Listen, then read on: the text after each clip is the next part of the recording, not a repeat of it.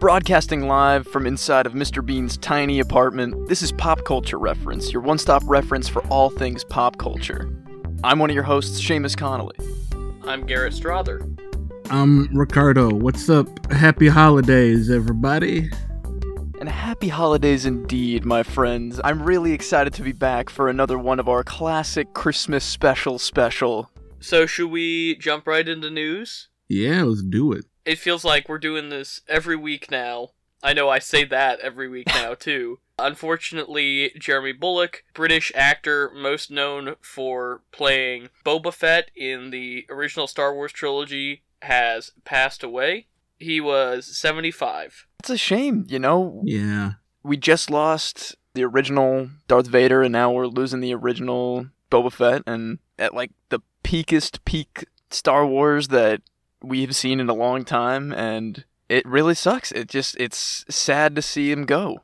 Boba Fett is having a bit of a pop cultural resurgence at the moment. I was already seeing all kinds of appreciation posts and things of that nature about Jeremy Bulloch even before he passed. So that was kind of nice, I think, that hopefully before he passed, he was able to receive some of those accolades that are coming his way again because Boba Fett's more in the zeitgeist right now. I know it would have been a really tight turnaround, but I was kind of surprised when I watched The Mandalorian yesterday not to see a dedication to him pop up at the end, especially given the way that the post credit scene, very light, vague spoilers, the post credit scene of The Mandalorian season finale goes. Yeah, me too. But like you said, it's kind of that tight turnaround. I don't know if they. But let's touch on something that was actually announced in the Mandalorian season finale yesterday. At the end of the Mandalorian credits, they announce that the Book of Boba Fett is coming to Disney Plus December 2021. Somehow more Star Wars news for new shows, huh? Yeah. Now, a lot of people are saying that this is a spin off series, which I actually don't necessarily think that it is, and we'll talk a little bit more about this in spoilers. When it says the Book of Boba Fett, it never says a new series coming to Disney Plus, and we already know that the timeline for The Mandalorian Season 3's release is December 2021, and it's already broken into chapters, The Mandalorian. It makes me wonder if The Mandalorian Season 3 is going to be an anthology season called The Book of Boba Fett. Hmm. That is interesting, actually, Yeah. considering. I mean, we'll, we'll get into it more later, but the way that this season ended, I am kind of lost on the direction that they might go. So that would be interesting to see if they if they end up making that a reality. We have some long anticipated news that it's official you can now stream HBO Max on Roku devices. The app has also been added to the PlayStation 5. As the only one of us with a PS5, you're gonna have to give us the details if you ever go and, and explore to see if it's see if it's a good uh, adaptation of the, all this technology here. So far, my streaming experience has been good. I've used Hulu and Netflix, and they've worked like a dream. YouTube works just fine. Actually, I like the YouTube for my PS5 better than I like the YouTube for my Roku because all the text is bigger. And I feel like an old man saying that. It's true. Disenchantment Part 3 coming out January 15th. I'm still sleeping on Disenchantment, Ricardo, but I know it's a Matt Groening of Simpsons and Futurama fame series. It's supposed to be really good from everybody I've talked to that watches it. I just haven't gotten around to it yet. It hasn't quite reached its stride yet in the same way a Futurama would have. But I, I definitely think it's still worth a watch. So let's talk about Tom Cruise flipping out on his crew on the set of Mission Impossible, huh? We've talked about how seriously the entire production of Mission Impossible is taking COVID restrictions. Did you guys listen to his audio? I listened to it on the way to work yesterday, and I showed up like energized and ready to do everything right because I didn't want to get yelled at by Tom Cruise. Here's my take. Every single thing he says is absolutely correct. Oh yeah, Yeah, I, don't agree with him. He's with in the right. especially because I do think he's right that a lot of film productions, including like the big boys like Disney, Marvel stuff, are looking at the way that Mission Impossible is shooting right now as a template for how to safely get back to production. Yeah, that was a big part of his blow up was that he I think he's feeling that huge weight of responsibility to like save Hollywood personally kind of and I mean say what you will about Tom Cruise and his god complex, but I mean he's kind of right. He like you said they are the standard of how Hollywood can continue right now until there is a chance to go back to normal. When I clicked on that clip, I thought we were going to get like a new Christian Bale flip out of just like, oh, a star is being a huge was- jerk because he can. I was waiting for that, man. That's what everyone's been talking about in conjunction with the whole Tom Cruise thing. And that's the tricky part about it is absolutely Tom Cruise's behavior is unprofessional. You shouldn't yell at your employees. It's hard to disagree with him or say it's not warranted given the severity of the pandemic and how seriously everything's been taken. But I do think, you know, honestly at that point, just fire them. yeah, do we know what these crew guys did? Like, what were the rules that they were breaking that they I think they so weren't wearing re- masks. I have looked and looked, and I cannot find any official, any like nobody has officially said that was on set what exactly quote unquote COVID production restrictions the crew was breaking. But it sounds like yeah, they weren't wearing masks is probably the most likely scenario. Tom Cruise's two greatest enemies are COVID nineteen and motion smoothing television. Speaking of COVID's impact on the film industry, it looks like in response to the HBO Max Warner deal, many movie theaters are considering slashing Warner Brothers ticket prices to as low as $3 so that the studio makes next to nothing back on its theatrical release. Kind of petty, but also $3 movies, you say. Kind of petty, but Warner Brothers started it with no notice and a huge breach of protocol. yeah, this yeah, is man, like you we- can't just do something that big and not tell anybody. Garrett, you always say that it's like it's great for the consumer. Like, hell yeah, I'm in for three dollar movie tickets after years of paying insane ticket prices. But this is just probably gonna be some form of like mutually assured destruction at the end of this trail where our movies are gonna get affected by the way that none of these companies are gonna be making any of their money back. it's good for the consumer on a very temporary basis. I. I think mutually assured destruction is a good term because this could potentially cripple both Warner Brothers and more certainly the movie theater industry as a whole. So, this is short-lived good for the consumer. we're getting farther into the depths. It's going to be harder to come back from stuff like this, especially when there's just going to be more retaliation back and forth. But I have faith in the movie industry because I'm a believer. oh, two weeks in a row we're referencing that song. inductees to the National Film Registry have come out and are getting a lot more attention than usual because people are really memeing about Shrek being in the National Film Registry. Shrek I and The Dark Knight, two movies with equal cinematic merit. Shrek has a lot of influence on the way that pop culture has gone over the last 20 years. Like, really, that is Oh, true. one uh, like yeah. All jokes aside, Shrek is a fantastic movie and kind of deserves to be in there. And also was the first movie to show that Pixar didn't have a monopoly on CG animation. and now we're just we're rebooting it in like the same time frame as it's in this National Film Registry. So we'll see which one, which version of Shrek really stands the test of time here. I would have chosen Shrek 2 to induct, but that's just one man's opinion. Absolutely. Shrek 2 is the superior film, but I do understand, you know, also it has to consider the impact it has culturally. Speaking of reboots we probably don't need, the nerds are back and they're as problematic as ever, helmed by Seth MacFarlane. I was gonna say I love the Lucas brothers, but isn't Revenge of the Nerds like not okay anymore? because nerd culture now has become so toxic that I think if you made a film where again you jump street it where you're not rooting for the nerds where you're like man these guys think they're the underdogs but really they just suck I think that could be a pretty interesting take I don't think that's probably the direction they're going to go, but that is a property that has unique reboot potential in the way its themes, quote unquote, have evolved since it was released originally. I'm with Seamus though. The name Lucas Brothers is the only thing that's really making this interesting to me.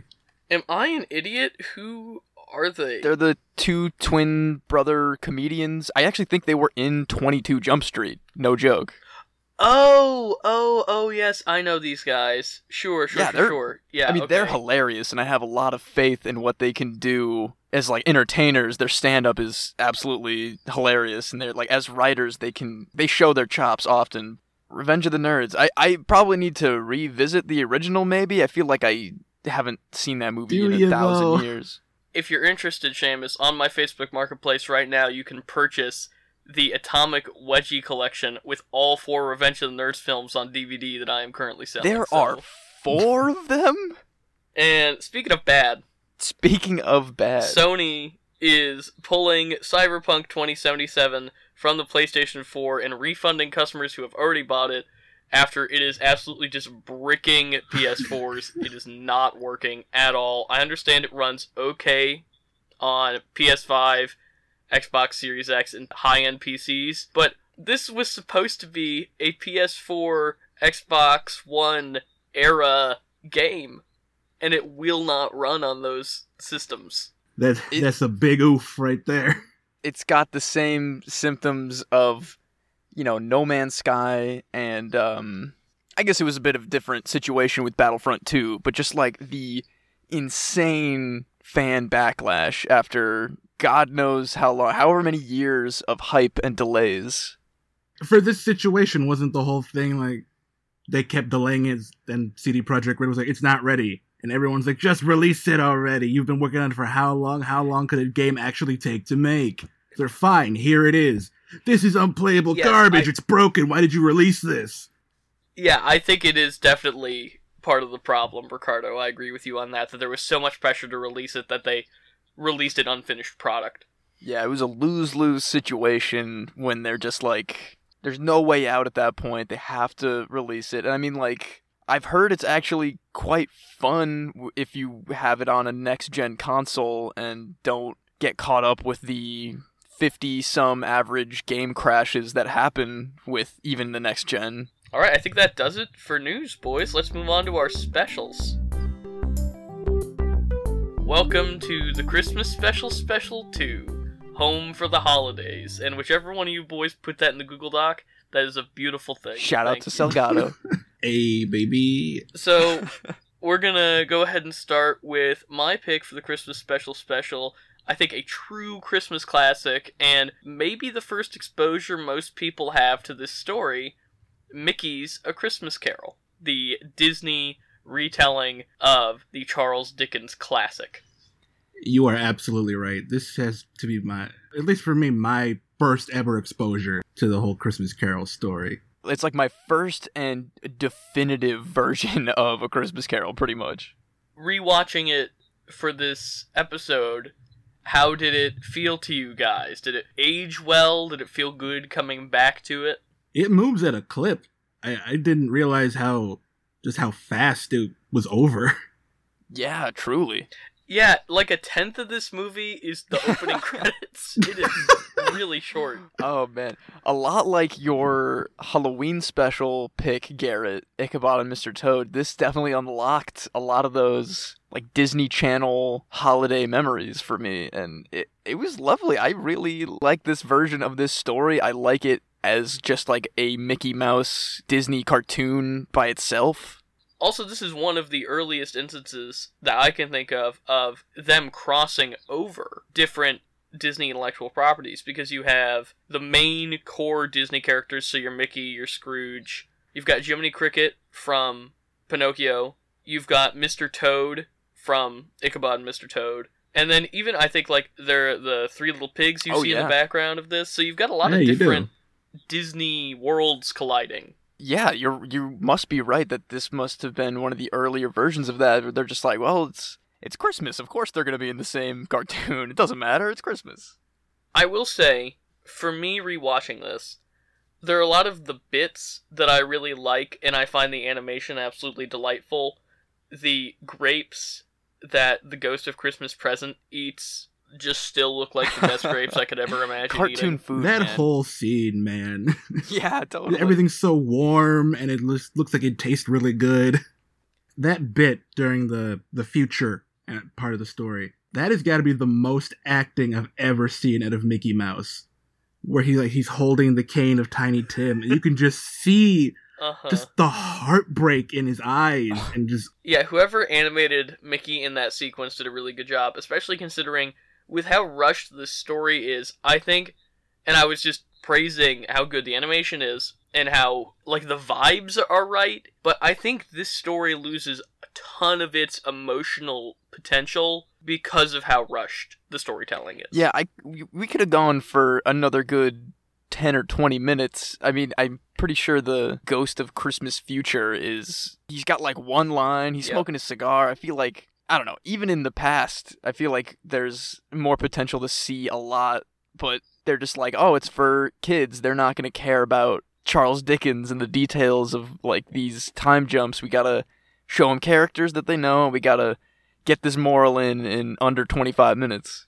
Probably next year we'll do the Muppet Christmas Carol, which they're releasing the unedited version of. We didn't talk about that during Oh news. snap! I've never even seen the Muppet Um, Christmas Carol. No, you've never seen Muppet Christmas Carol. I haven't seen a Muppet Christmas Carol, and I haven't seen Muppet Family Christmas. I know that's kind of a different caliber of Christmas Muppets, but I agree with Garrett 100%. It's got to be, for me, it's the definitive version of A Christmas Carol.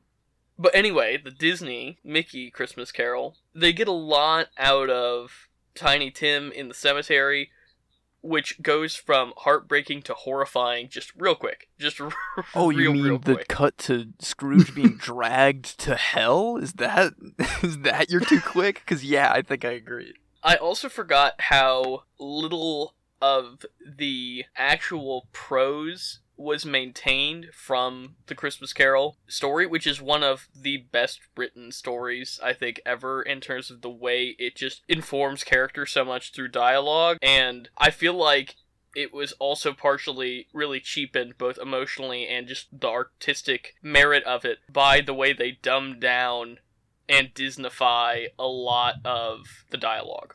Yeah, you're definitely not wrong. And I mean, like the first half of it, you don't even like you see Tiny Tim for like 30 seconds collectively in the entire thing, pretty much. And for a while there, I almost thought they were just like, yeah, we'll cut Tiny Tim. No, kids don't want to see little bum leg kid. It's fine. I'm calling it right now. In the next three years, there will be a Christmas Carol Netflix original miniseries, All right, I'm gonna hold you to that. We'll see. I feel like that happened already. like a Netflix-ified event series. The oh, ghosts Oh, are like oh, actually no. scary. I was kind of thinking about something like that when I was watching this Mickey Christmas Carol. Just like the original, like telling of this story, Charles Dickens like scared his audience with just how he described these ghosts. I bet they could make like a real horror centric version of this that would be like, like you said, actually kind of scary.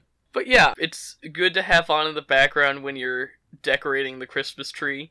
Yeah. Let's move on to Ricardo's pick. This was your rec center just a couple weeks ago, right? Clone High. Yeah. this holiday special was my first hmm. exposure to like a full episode. I've seen parts of it and it's obviously like got kind of a meme culture around it too these days, but this was kind of an eye-opening experience to say the least. Yeah, where the show's mostly just a lot of nonsense. Way more adult nonsense than I was expecting. I was going in for like Powerpuff Girls style humor, but they were like, you know, joking about sex and joking about mutilating Abraham Lincoln's Mandy face. Moore. I don't know what it is. That running bit of just Abe Lincoln getting mutilated makes me laugh every time. I also didn't know that it was co-created and produced by Bill Lawrence, who is a fantastic producer, showrunner, writer. He was the genius behind Scrubs, which is one of my favorite shows of all time, pretty much. And I actually I heard a lot of familiar voices from Scrubs in Clone High, so I, I was really happy to see that too. I noticed that too. A lot of the Scrubs cast. is Christa here. Miller and Donald Faison. I think Neil Flynn gets in there too. I think he sneaks in. Technically speaking, this isn't a Christmas special. It's a Snowflake Day special. they really hit it home that religious specific holidays are all equally valid but all equally like not recognized by this world they're like real but they don't celebrate it whatsoever for inclusion purposes i really like Yeah. the little claymation rankin and bass dunking on Christmas, Hanukkah, and Kwanzaa all at once to tell them that it's about spices and a pirate, I guess? I didn't get that part of Snowflake Day. Why are they pirates?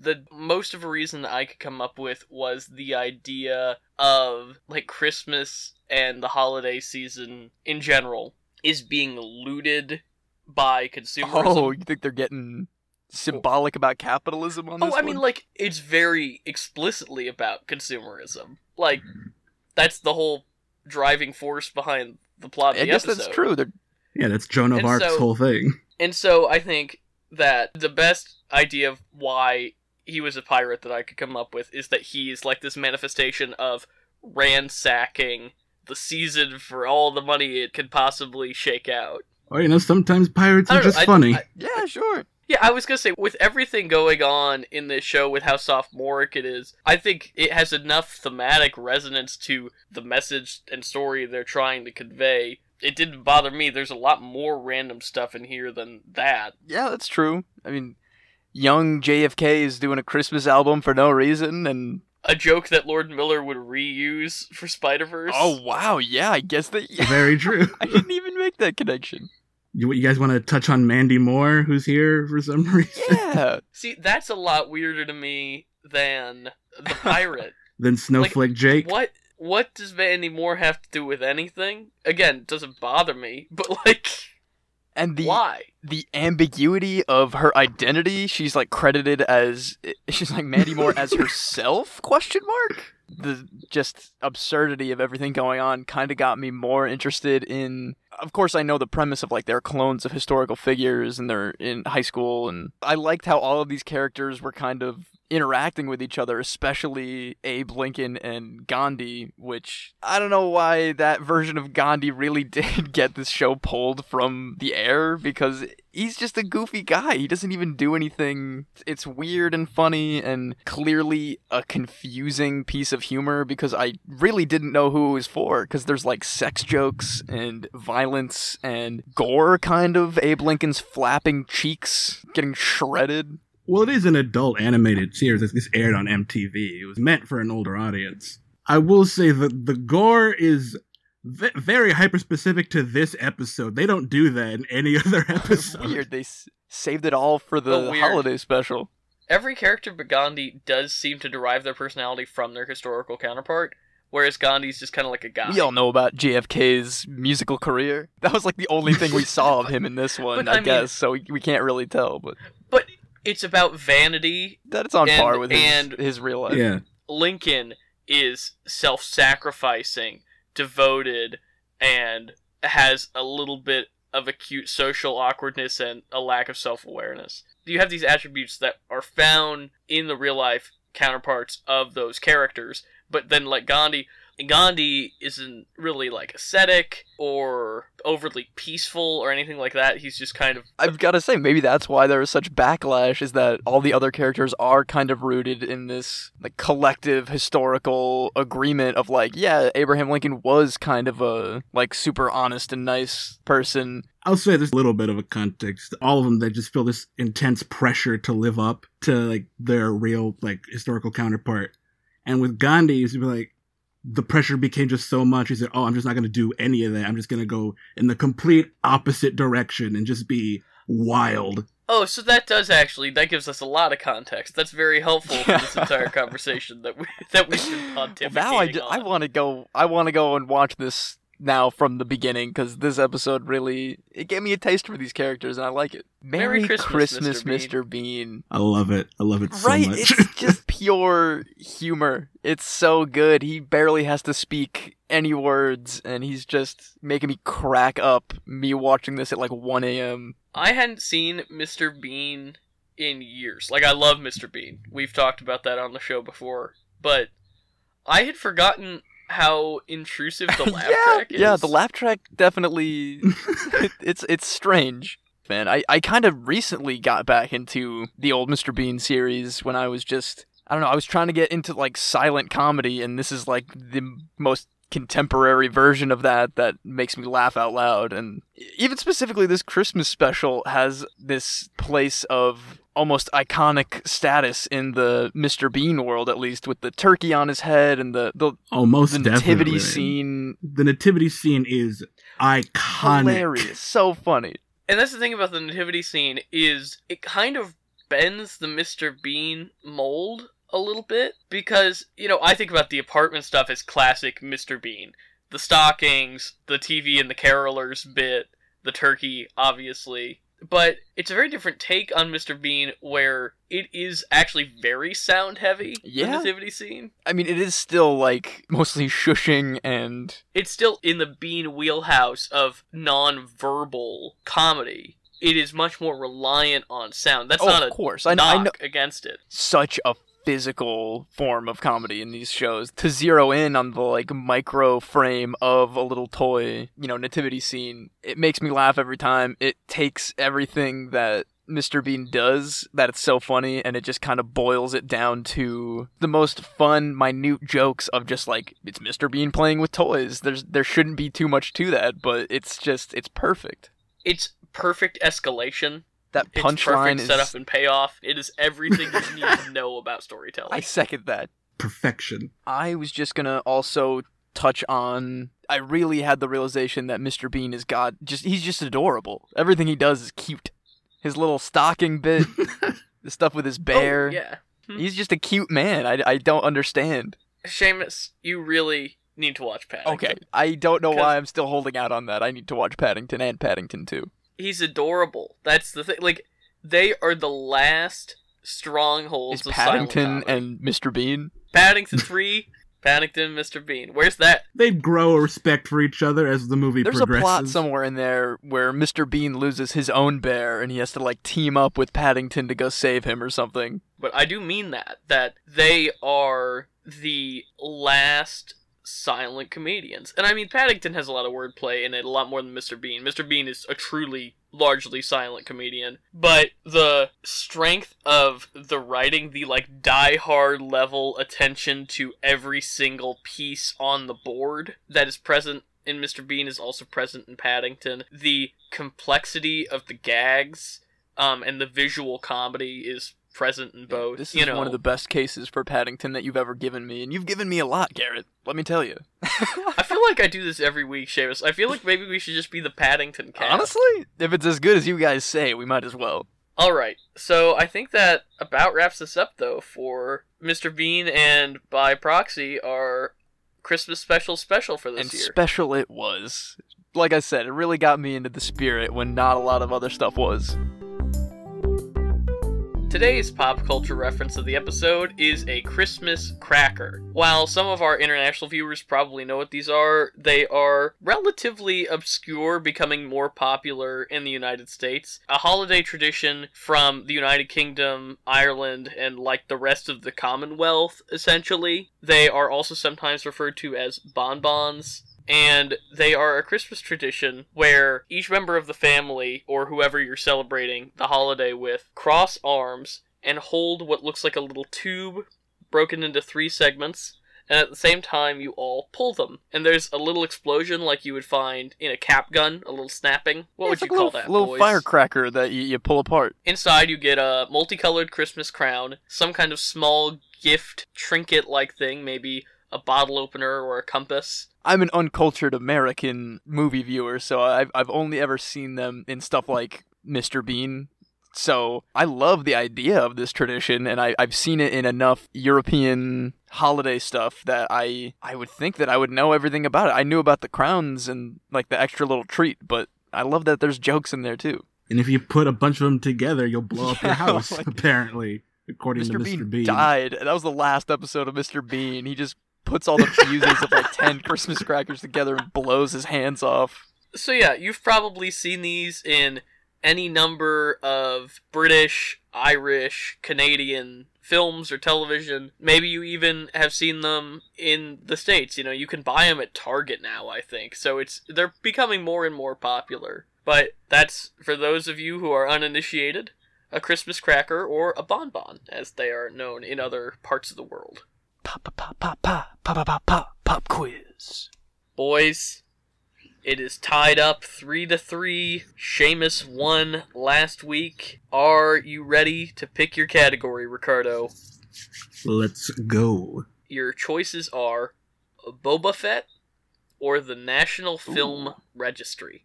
I don't know much about either of these things. if we're being totally real, I don't fully know what the film registry is, besides just a list of cool movies. The Film Registry, honestly, th- we should do this for a pop culture reference Okay. sometime, but I'll still say this on air now.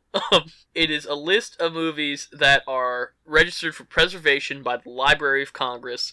There have been 25 movies inducted every year since 1989 that are historically, culturally, and artistically significant, uh, usually to American history. That one then. Let's do that one. I feel it's more even if we Okay, do that's it that probably a good plan. You guys know the rules, but for those of you playing at home, the first person to give the correct answer to the question wins. If neither of you knows the correct answer, or you say the correct answer at the exact same time, we go to the second question as a oh, tiebreaker. Okay, the category is the National Film Registry. What two films in the registry did the studio not supply an original print for the registry to put on file, making them the only two films inducted to not technically be filed? Ooh, okay, this is a hard one. I'm trying to think of like rare film print. Is one of them like like Casablanca? I'll give I'll kind of push you guys in the right direction if you can't get it then we'll call it. What reason would a studio have for not wanting to give an original theatrical print to Oh, the Library God. of Congress? God? Why would a studio do that? It's either damaged or there's only one or something. Birth of a Nation. Okay, I'm calling it. The answers are, and you will understand why immediately. Star Wars and The Empire Strikes Back. Is it be? Oh God. God okay. damn it. You bastard, Lucas! you've done it again. they have only ever sent in the special edition prints, despite the legislation clearly stating that the films inducted must be preserved in the state which they were You know initially what? released. Take it out of the film registry. You can't negotiate with George No. Lucas. Since neither of you were able to get that one, we're going to move on to our tiebreaker category, which is Boba Fett. In what Star Wars film can original Boba Fett actor Jeremy Bulloch, R.I.P., face be seen? Attack of the Clones? Thanks be- seen. Is it like a Phantom Menace? Revenge of the Sith. Rogue One. Return of the Jedi. Yeah, what is this? Is it a New Hope with the like weird deleted scene where Jabba the Hutt is like a dude? Is he there? The holiday special. Are we bad Star Wars fans? Did we name every Star War? Are we not right? The Force Awakens. is the right one yet. The Last Jedi. Rise of Skywalker. is it Solo? We've named every movie, Garrett. No, you have not. There's literally one you haven't named. Empire? Empire. Where's he helmetless in Empire? The trick is, he's not helmetless as Boba Fett. What? Is he just like a rebel guy on Hoth? During the finale on Cloud City after Han has been frozen in carbonite and Luke has been lured, while Luke is traversing the hallways, he is engaged in a firefight with Imperial forces where Leia keeps yelling to him, Go, Luke, it's a trap. She is whisked away by an Imperial officer who is played by Jeremy Bulloch out of costume. Good God, what a long walk. Holy crap. You know what? I don't think I deserve the point for this one, guys. I'm going to be honest. I had no idea about any of that.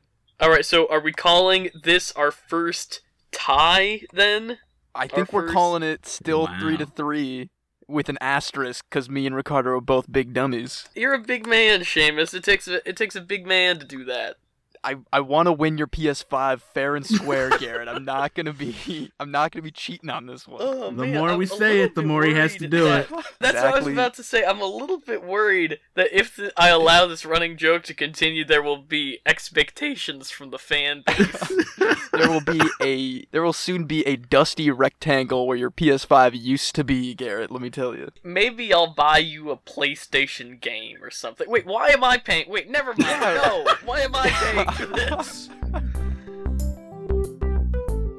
I can't believe we're gonna have to do it again, boys, but up top it is an official spoiler warning for The Mandalorian Season 2 finale, Chapter 16 The Rescue. Hell of a finale. A very interesting finale that I think, in a lot of ways, is the most Disney Star Wars feeling episode of The Mandalorian we've gotten so far. Yeah, I could I can see exactly where you're coming from. Jesus, I almost just want to get into the biggest reveal of them all. That's that's kind of what I'm struggling with is because I feel like the steps they have taken are overshadowing the story that we've been following for the last two seasons. A little bit, yeah. That more importance was put on fan service than on the story that they were telling. That being said, I mean, like, I was freaking out. like, like, Very true. just because I know as a critically minded adult viewer that this isn't what's best for the themes necessarily of the show or the overall context of the show. I still there's still my fan brain which is like, "Oh my goodness, I know who that is." yeah.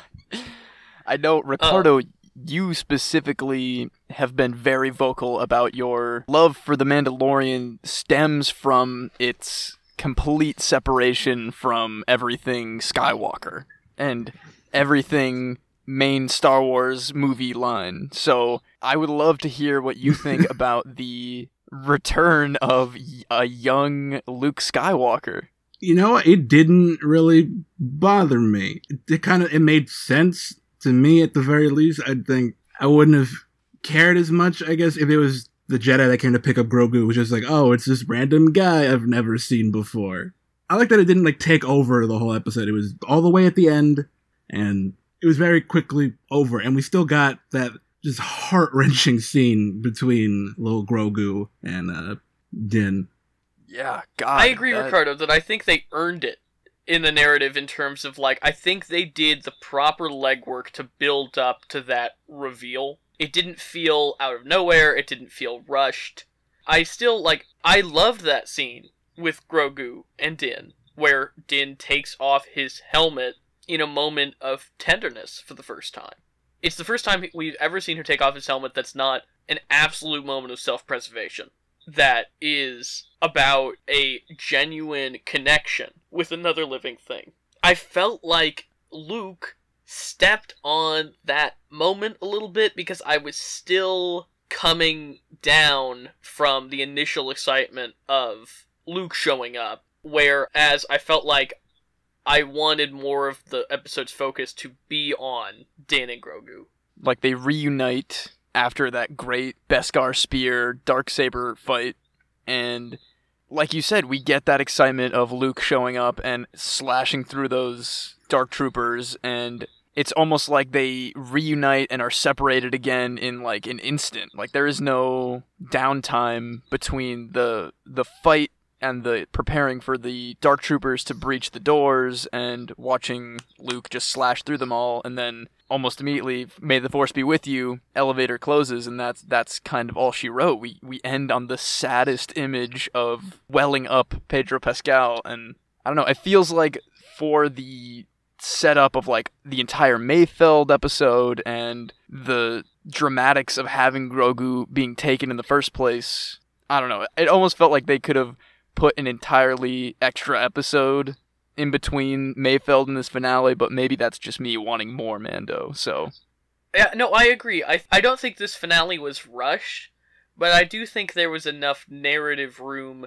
to put some space between the Mayfeld episode and this. I do appreciate that this opens up in the action that we don't drag our feet getting to the actual siege of the Venerator. But I think part of the reason that I wish there was a little bit more room between those two episodes is that the fact that he had just taken off his helmet one episode prior, I felt like kind of undercut the significance of him taking off his helmet here. Kind of weird. The only people that have seen his face are his son and comedian Bill Burr. And I know it's for his son. Like I know he's doing it for Grogu when he does it in chapter 15. And I'm not trying to downplay the narrative significance and the character significance of that moment, but it does I do think rob that moment a little bit of its emotional impact. But let's talk about that's the thing. I don't want our entire discussion to be focused around Luke Skywalker. I want to talk about the things that this series has actually been building towards from, you know, the rest of the narrative. So, we've got the return of Bo Katan, which was cool. You know, I think it makes sense for their stories to line up, and they're after similar things, and we have a very interesting political twist there at the end with the dark saber. Yeah, I I think at the end of this episode, pre book of Boba Fett reveal, I was a little lost on where this show was going to be headed because you said the point of this show is Grogu and Din's journey to reunite him with the Jedi and like give him the the life and the the training that he deserves as you know a being of whatever that's called. I guess we didn't even learn anything of the origins of Grogu or anything, but I think that it's now going to shift to maybe Din aiding in the reestablishment of Mandalore as like a superpower with Bo Katan trying to find a way to like transfer that symbolic power of the dark saber that he kind of has now. Just got to make things difficult. Yeah, hey, hey, it's the this is the way, man. I know she's not orthodox Mandalorian, but she's still got them moral rules. It's gonna be interesting. There's gonna there's gotta be some like they almost tried to do it the loophole way of just he Mando was just like, "Oh yeah, I yield. Here, take it. I lose the fight, whatever." But Uh-huh. they're going to have to find some kind of, you know, interesting and creative lore-friendly way to transfer that power. Unless Din is going to have a major change of motivation and be like, "Yeah, I am the new king of Mandalore. You know, I, th- I think they're they're gonna have to really, you know, lean into the uh, politics of what it means to be like that Mandalorian leader. But it comes back to the heart of the show for me is about Grogu and Din. I agree with 100% with you, Garrett. Like you said, the heart of this show was their relationship between Pedro Pascal and Grogu. And for me personally, politics and Star Wars don't really interest me. They give me prequel flashbacks where it's just like, oh my god, I don't care about your trade route. And that's and that's fair. I think that turned a lot of people off to the prequels. You know, I, I guess I do have to agree with like Grogu is such a vital part of everything that makes this show emotional. In between like the laser gun fights and the you know giant explosions, the s- ships, uh, spaceship chases, and all that. But is there even a like is there a world where it goes back to their relationship after an event like this? I do think it's worth considering the idea that he doesn't stay with Luke. I don't think it's it's a guarantee at all that he was at the Jedi Temple at, as a contemporary of Kylo Ren. And which is why I wanted this to stay far away from the Skywalkers. Not only because I'm interested in telling human Star Wars stories that don't have to do with the fate of the galaxy, but also because it limits so much what you can do creatively. Now it's all stupid crap about us speculating about how long it takes Luke Skywalker to train him and whether or not like what's he doing during the sequel trilogy and all this stuff that I just wish that we didn't have to think about. Well, actually, now that's got me thinking about potential for a time jump in the next season of like maybe Ahsoka was right in her assessment that it's too dangerous to train Grogu as a true Jedi Knight and that maybe Luke will have to, you know, track down Din in whatever pursuits he's doing post Grogu and like kind of explain that his attachment to Din is what is like yeah. You just got me thinking, like the last time a kid was taken from their parent to become a Jedi, things didn't go so well. Yeah, it's a lot of what Ahsoka was saying earlier in the season of like, we are very aware of what happens when you take an unsure child away from the attachments that they've already formed. Yeah, who knows? Maybe we'll get a little bit older of a Grogu. It'll be like a baby Groot, teen Groot situation. And I think they were definitely aware of the parallels between those things. Like, I think it's already obvious that, I mean, Grogu and Anakin Skywalker were born at around the same time. Yeah, I Like, guess we just true. know that from, you know, math. But in addition to that, I think they have a lot of allusions, specifically in this episode, to Anakin and Darth Vader. Him saying we'll see each other again, I promise, is very reminiscent of the way that Anakin bids farewell to his mother in episode 1. Mm, very true. And also, I think the s- significance of a character removing his helmet to look at his son with his own eyes before they don't see each other again. That has a special significance in Star Wars. Like that is a very direct feeling reference to the when Darth Vader removes his helmet as Anakin at the end of Return of the Jedi. And I will say that is something that that theme is brought home harder because you have Return of the Jedi era Luke standing right there. I will say that. It's like poetry. It rhymes. Although, like, if you want to talk about just screaming with your fan service brain for a second, if you want to be the just let people enjoy things guys. One, I screamed when I saw R2D2. Oh yeah, I I loved that. And two, when Cara says, Oh, great, one X Wing, we're saved. Oh, but I know who's in that X oh, Wing. of course. Come on. Pretty, pretty good. Who else flies an X-wing around just casually? I just think it overshadowed the story that this show is trying to tell. It was kind of like Tarkin in Rogue One, where at the very beginning I was like, "Oh, it's that guy looks a lot like Mark Hamill." I was like, "Oh no!" for for a split second, I thought they were gonna they were gonna do a, a Sebastian Stan, like all those. Why not just do Sebastian Stan? It would look a lot less weird than that. Yeah, right. Just give him a blonde bowl cut wig, man. It's fine. I was cool with Mark Hamill reprising that role. If he's only going to be in this episode, I'm okay with it. You know what I Mhm. mean? But if Luke's going to be a larger part of the series, I really do not think that this is the way that sh- they should do Luke. Let's talk about the future of this series for a minute because we've got our Boba Fett post-credit scene. Wild, wild. I was not expecting Yeah, a post credit scene. I left the music on just while I was doing other stuff, and then it all of a sudden it was more Mandalorian. I was like, oh, okay. All the way back to Jabba's palace. You know, Mhm. classic. We've got slave Twi'leks. We've got Gamorrean guards walking around. It felt it felt very much like home. What about Fat Bib Fortuna? Yeah, Fat Bib Fortuna made me. I loved that. That was wonderful. I'm very curious about where this is leading.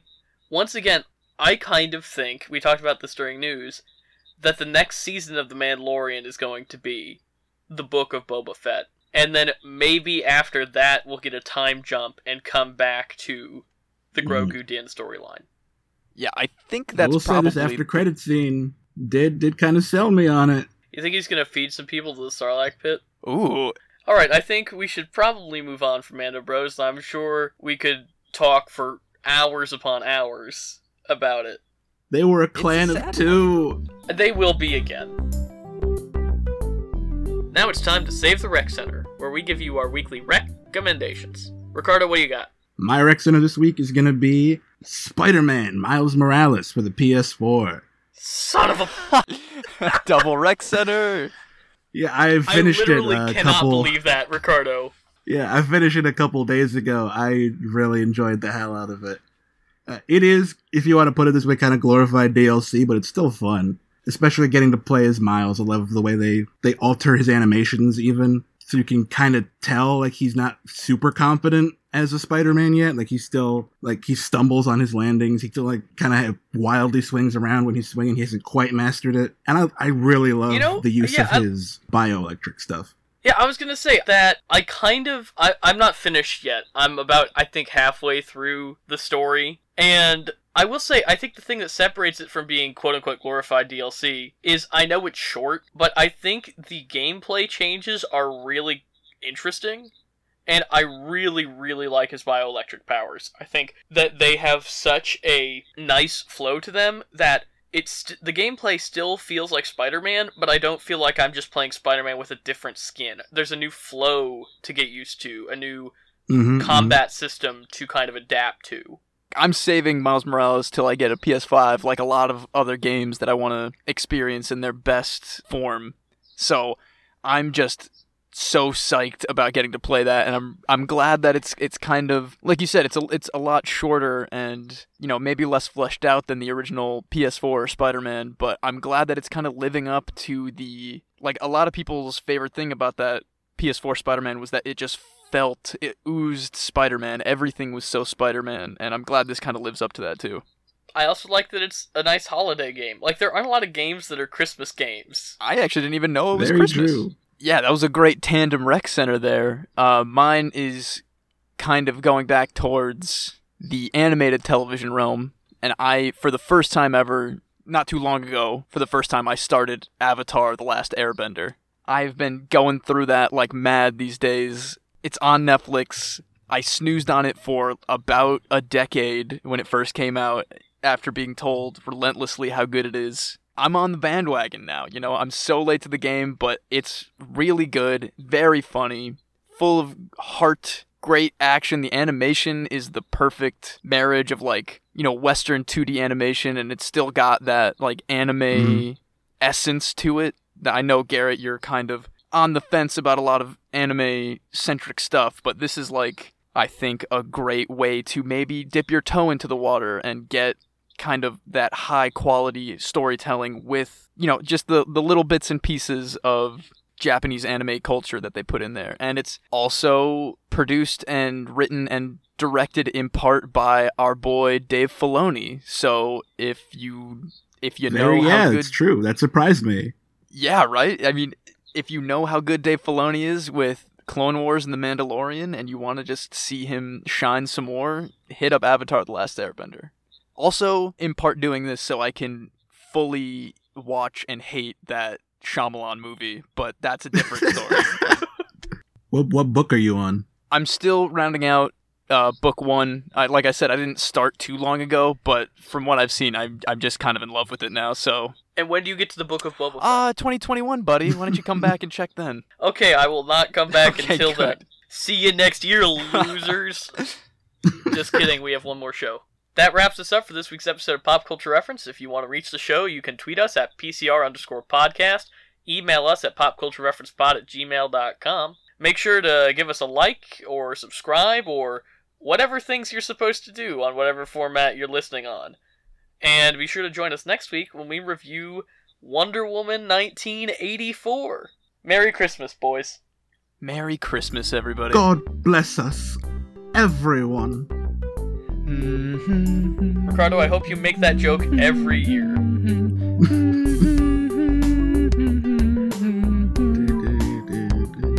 I know we sang that first time, but fade out on that.